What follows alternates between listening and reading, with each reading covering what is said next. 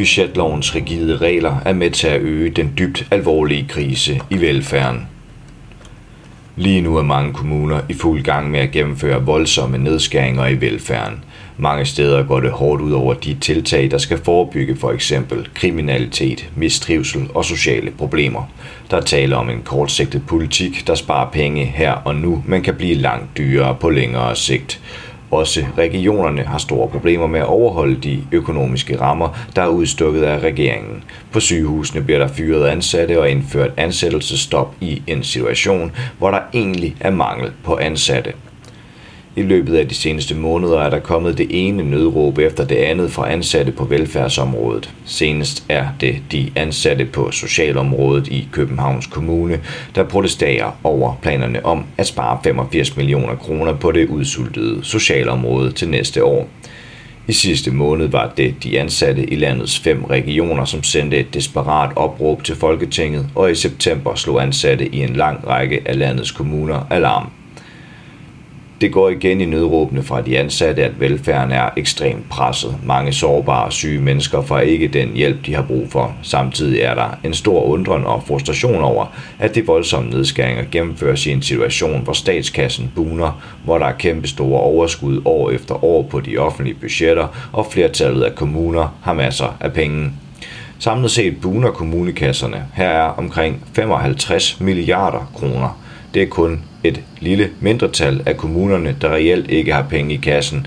På grund af budgetloven må kommunerne dog ikke bruge de penge, som de har. Det er baggrunden for mange af de sparerunder, som vi ser nu. Den samme problemstilling er i regionerne, siger Kurt Holberg, der er professor i offentlig velfærdspolitik ved det Nationale Forsknings- og Analysecenter for Velfærd. Budgetloven blev vedtaget i Folketinget i 2012 som en konsekvens af dansk tilslutning til EU's finanspagt. Med budgetloven blev finanspagtens krav om en stram økonomi for den offentlige sektor en del af dansk lovgivning. Budgetloven betyder, at Folketinget fire år frem skal fastlægge etårige lofter ved serviceudgifterne i stat, kommuner og regioner. Bliver den årlige økonomiske ramme ikke overholdt, bliver kommuner og regioner udsat for økonomiske sanktioner gennem beskæring af bloktilskuddet. Frygten for økonomiske sanktioner har betydet, at kommunerne hvert år siden indførelsen af sanktionerne og budgetloven har brugt færre penge, end hvad den økonomiske ramme gav mulighed for. En række faglige organisationer kræver budgetloven afskaffet. Det gælder blandt andre fagforbundet FOA. Lige nu ser vi konsekvenserne af budgetloven rundt omkring i kommunerne, der endnu engang er nødt til at gennemføre besparelser og afskedigelser i løbet af et budgetår, sagde Mona Strib i foråret til arbejderen. Søren Koldstrup, der er historiker og forfatter til en række bøger om den danske velfærdsmodel, peger også på budgetloven som en afgørende faktor i den dybe velfærdskrise, vi står i nu. Siden en gang i 1990'erne har nyliberalismen taget over. Mantraet er, at vi skal have mere velfærd for de samme penge. Til at sikre det har vi fået nyliberale styringsmekanismer som budgetloven og de årlige lofter over, hvor mange penge kommuner og regioner kan bruge på velfærd. Man kan effektivisere et stykke hen ad vejen, men man kan ikke blive ved år efter år. Skal velfærden genoprettes, kræver det, at budgetloven sendes til Bloksbjerg, erklærer Søren Koldstrup. I realiteten er det kommunale selvstyre ophørt for længe siden, tilføjer han. Regeringen gør et stort nummer ud af, at den sikrer flere penge til kommuner og regioner i takt med, at der kommer flere ældre og børn. De ansvarlige ministre fremhæver også gang på gang, at der er afsat ekstra puljer frem mod 2030 til udvalgte nødlidende velfærdsområder som sygehuse, psykiatri og uddannelse. Men samtidig har både kommuner og regioner store ekstra udgifter, som de ikke bliver kompenseret for af staten. Kommunerne har store udfordringer med de stigende udgifter til det specialiserede socialområde, som de kun i begrænset omfang er blevet kompenseret for af regeringen. Udgifterne er vokset betragteligt over flere år. Alene sidste år steg udgifterne med omkring 1,5 milliarder kroner for alle kommuner samlet set, oplyser Kurt Havlberg. Dertil kommer, at kommunerne de seneste år har været udfordret af den høje inflation, så pengene ikke rækker så langt. I 2022 kostede det kommunerne 1,9 milliarder kroner, som de ikke blev kompenseret for. Når kommunerne samtidig er underlagt et loft over, hvor mange penge de samlet set må bruge på service, så er det nødt til at spare på de kommunale serviceområder, tilføjer han. Søren Koldstrup påpeger, at mere og mere er blevet skubbet over på kommuner i løbet af de sidste mange år. Folketinget læser hele tiden komplekse opgaver over på kommunerne, uden at tilføre de nødvendige ressourcer hertil, eller alternativt åbne for kommunal selvfinansiering, siger han. Når det gælder regionerne, mangler de kompensation for de ekstra 1,5 milliarder kroner, som inflationen har kostet dem i 2022. Derudover er regionerne hårdt presset på grund af de voldsomt stigende udgifter til medicin. Mange år med stramme budgetter betyder, at velfærden nu er voldsomt udfordret på en række centrale områder som sygehuse, ældrepleje, socialområdet, herunder hjælp til mennesker med handicap, dagsinstitutioner og folkeskoler. Oven i problemerne med stramme budgetter oplever både kommuner og regioner, at der er store vanskeligheder med at fastholde og rekruttere uddannede og kvalificerede ansatte. Rekrutteringskrisen udspringer af, at flere og flere oplever det som for hårdt at være velfærdsarbejder. Det er et resultat af mange års nedskæringer og forringelse af arbejdsmiljøet, der bunder i en økonomisk styringsmodel, som baserer sig på, at man kan effektivisere sig til paradis, siger Søren Koldstrup. De ansatte, deres tillidsfolk og faglige organisationer har længe advaret om, at de konstante nedskæringer vil resultere i den situation, velfærden står i nu. Krisen er dyb og meget alvorlig, konstaterer de. Lige nu smuldrer velfærden med uhørt stor fart. Det er ikke længere givet, at man som borger kan få den hjælp, man har været tryg ved, hvis man skulle få brug for den. Udhulingen af velfærden sker bredt i både regioner og kommuner, og det rammer alle. Skoler bliver lukket, forebyggende indsatser for børn og unge spares væk, ældreplejen skal spare, og vuggestuer og børnehaver mangler pædagoger i en sådan grad, at mange forældre er bekymrede over at skulle aflevere deres børn og tage på arbejde, skriver Christina Vindau Hej Lund, forkvinde for Dansk Sygeplejeråd Kreds Nordjylland for nylig i en blog i Arbejderen. Og så er der sundhedsvæsenet. Aldrig har jeg været vidne til så mange besparelser med så store konsekvenser for patienter, borgere og medarbejdere. Lige nu skal hver enkelt afdeling på de nordjyske sygehuse finde mindst 4% i besparelser, og rundt omkring begynder man at nedlægge stillinger og fyre personale, selvom der i virkeligheden mangler ansatte, tilføjede hun og konstaterede samtidig, at der er brug for at optrappe protesterne mod spareregimet. Når det gælder dagsinstitutionerne, har en meget aktiv forældrebevægelse kæmpet sig til minimumsnummeringer, men den forbedring er ved at blive udhulet af kommunale nedskæringer og de store problemer med at skaffe uddannede pædagoger. Jeg har haft barn i dagsinstitution siden december 2018 og har siden marts 2019 arbejdet for at forbedre forholdene. Da vi fik loven om minimumsnummeringer, var det en kæmpe sejr, at der blev sat en prop for besparelser og indført en kvalitetsstandard. Håbet dengang var, at vi ville få flere ansatte i institutionerne ud af det at det ville lette arbejdspresset, frigive tid til kerneopgaven, give flere voksne omkring børnene, skriver Anne Dahl Ting, næstformand i Forældrenes Landsorganisation FOLA for kort tid siden i en blog i Arbejderen. Alligevel kan vi fra min søns vuggestuetid med start 2018 og til min datter startede i 2022 konstatere, at den konkrete ændring består i, at en stue, der før var bemandet med to pædagoger og en medhjælper, nu er bemandet med en halv pædagog og to vikarer. Pædagogen må to vuggestuegrupper dele. Det er altså langt fra blevet bedre derude, og min datters institution er ikke et enestående tilfælde, konstaterede hun. Også på ældreplejen har både ansatte, faglige organisationer, pårørende og interesseorganisationer længe råbt højt om et alt for stort arbejdspres og helt uacceptable forhold. Det er vigtigt at råbe alarm med høj stemme.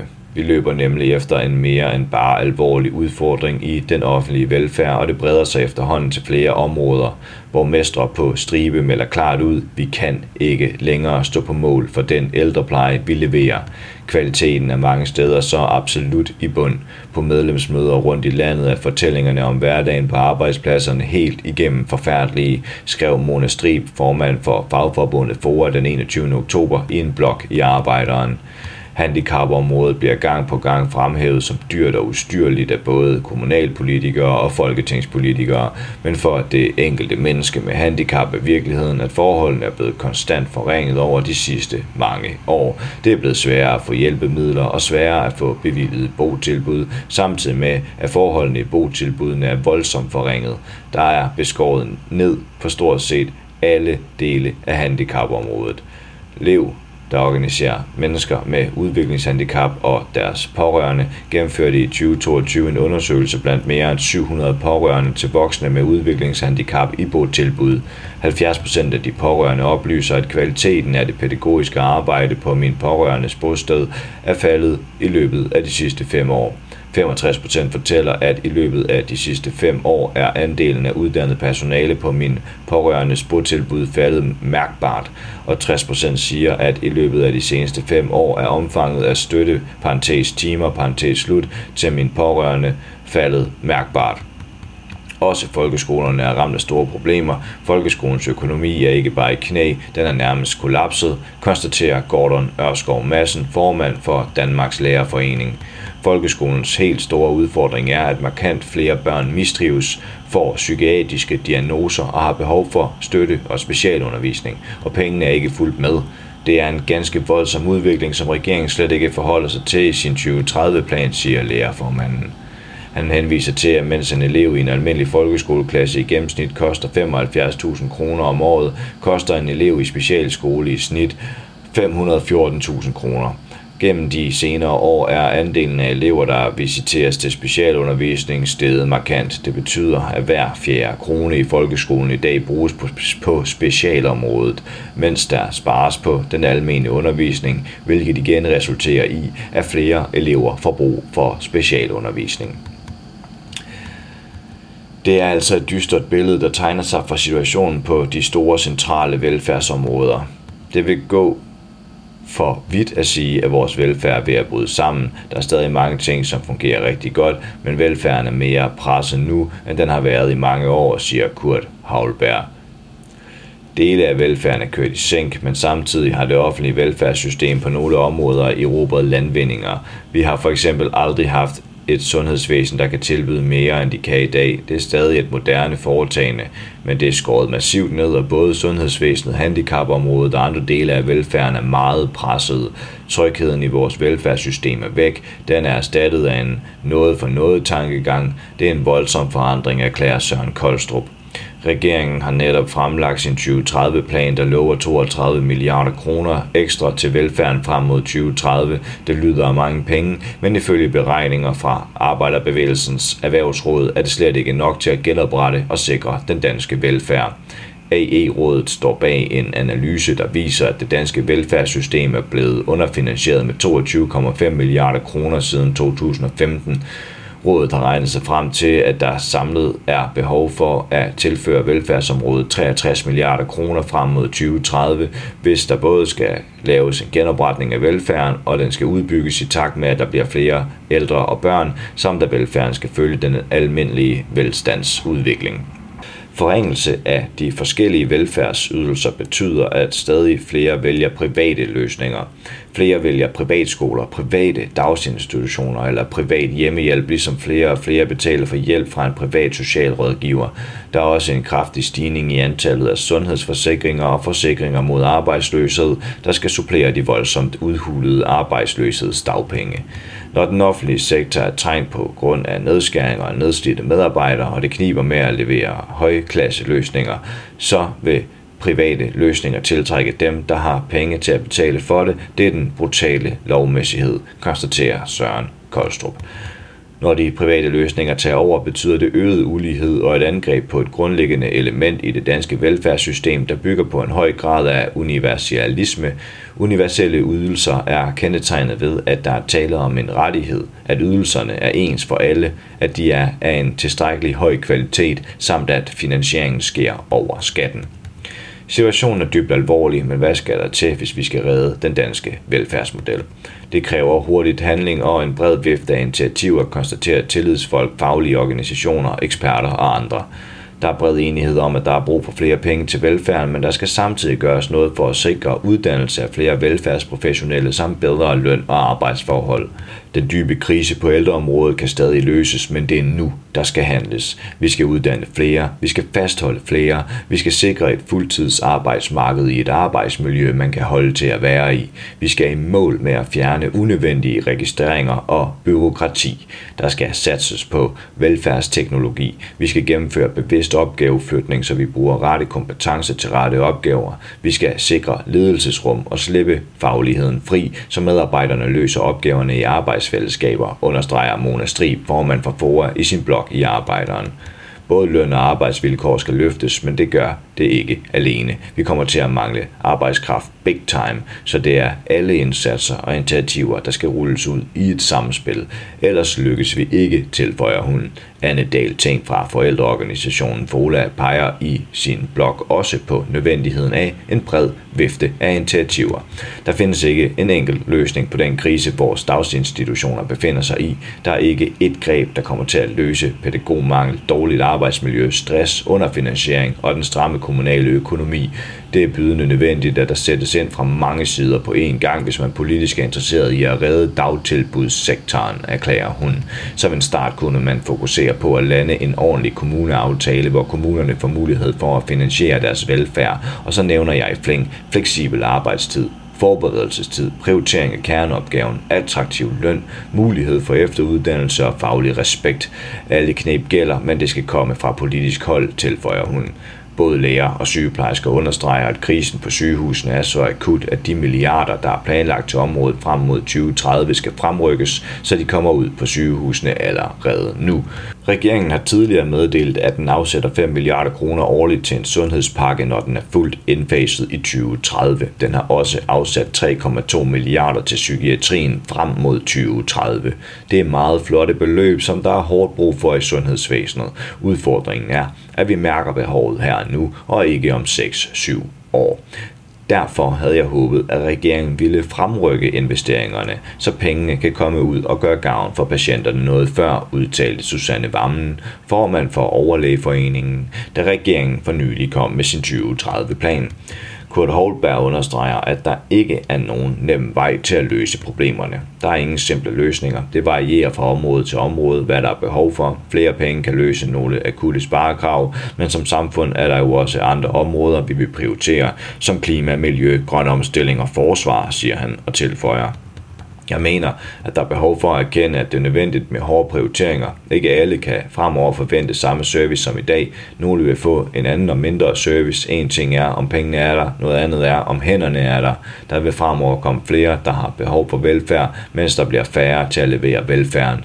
Søren Koldstrup vurderer, at vi står med et godt udgangspunkt for at redde den offentlige velfærd. Der skal sikres et større økonomisk råderum til kommuner og regioner, og det kommunale og regionale selvstyre skal genaktiveres. Budgetloven skal væk. Derudover skal der gennemføres en frigørelse, som ikke handler om, at de private skal overtage mere, men om reel afbureaukratisering og mere tid til kerneopgaverne. Vi skal sikre gode job, der ikke stresser folk, og trygheden i velfærden skal tilbage igen, siger Søren Koldstrup. Det kræver en stor omvæltning, men vi har et godt udgangspunkt med vores uddannelsessystem og store faglige viden. Ressourcerne til at gennemføre det her er der. Danmark har en ekstrem solid økonomi, tilføjer han. Du har lyttet til en artikel fra Arbejderen. Abonner på vores podcast på iTunes, eller hvor du ellers hører din podcast. Du kan også klikke ind på arbejderen.dk for meget mere journalistisk indhold. Du er også velkommen til at følge Arbejderen på YouTube, Facebook, Instagram eller Twitter, samt tilmelde dig Arbejderens daglige opdatering på Messenger. Vil du i kontakt med redaktionen, kan det ske ved at sende en mail til redaktion Tak fordi du lyttede med.